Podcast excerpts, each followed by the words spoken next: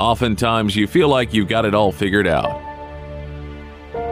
And then you realize there's something else going on. Welcome to Mysteries of Music City.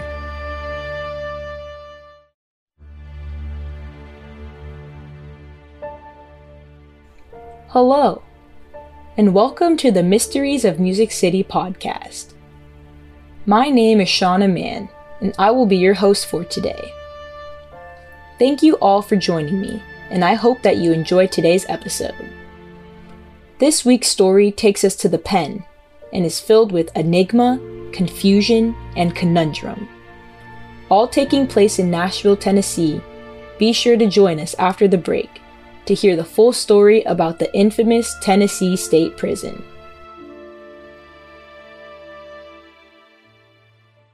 Hey, looking for job opportunities in your major or field of interest? Check out the Career Development Center. It's a great resource to check out for Lipscomb students and alumni. Located in the basement of the Bennett Campus Center, the Career Development Center will help you find internships, jobs, and more to take you to the next step in your career. Not only that, they will help you build your resume, get headshots and business cards, and go through mock interview simulations so you feel confident taking on whatever's next.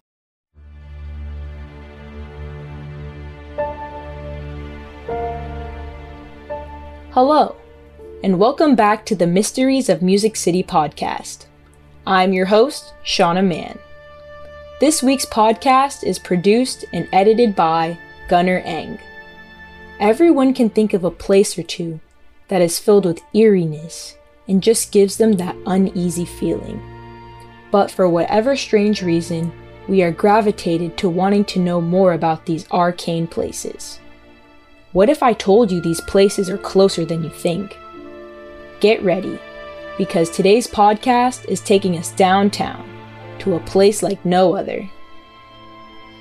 The history of the Tennessee State Prison is filled with fame and infamy, being the place that served as the setting for the 1999 film The Green Mile, and also being the place that once held the assassin of Martin Luther King Jr., James Earl Ray. But what happened to make this place shut down in 1992 since being open from 1898? The history and mystery still remains today.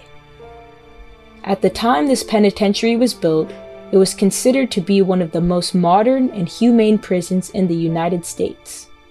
The administration building itself was made almost entirely out of indigenous materials to the state of Tennessee.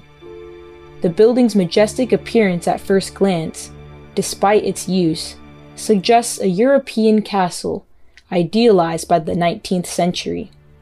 The prison was built on a little over 1,200 acres for about half a million dollars, with construction taking several years because each stone on the structure was handmade. Even today, there are visible tool marks that still remain. Inmates were expected to work at the on site farmlands, mills, and factories. At one point, there was a train track that ran through the grounds of the prison to pick up goods that were produced by the prisoners.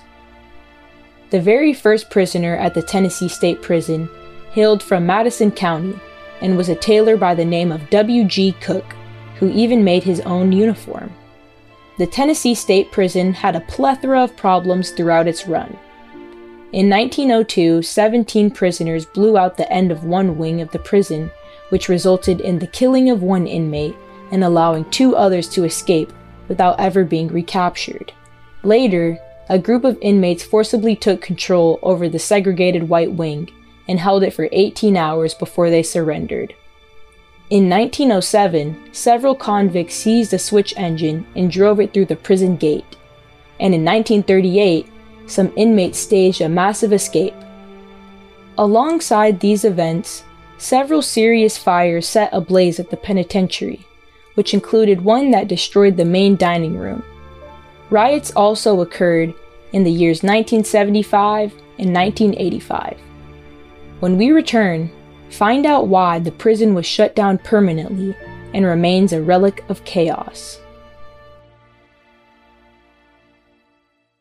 This podcast is sponsored by the Department of Communication and Journalism at Lipscomb University. Every journey starts with passion, and your journey starts here. Excel with majors in advertising, journalism and new media, public relations, and sports media, as well as minors in event planning and interactive media.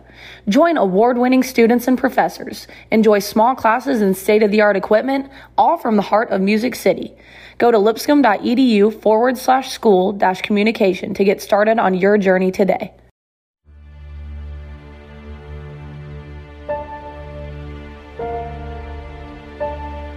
Welcome back to the Mysteries of Music City podcast. I'm your host, Shawna Mann. Murder, escape, riots. Tennessee State Prison was a volatile place in the volunteer state with a dark history of chaos. So, what was it that finally pushed the prison over the brink and to be permanently out of commission? Upon the prison's opening, it was already overcrowded with hundreds of men being squeezed into the cells. The overflowing bodies packed into the prison stayed this way until it was closed. Even children were housed among adults. If any of the incarcerated inmates acted out, during the early years, they would face a lashing from a stinging whip, even women and children. Archives from the newspaper The Tennessean show a preteen boy who was incarcerated facing whippings for laughing and whistling.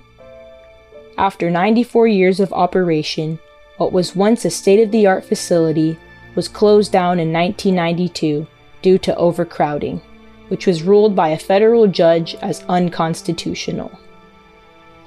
That's it for this episode of Mysteries of Music City. I'm Shawna Mann, your host. Please leave a like and comment below if you enjoyed this week's episode.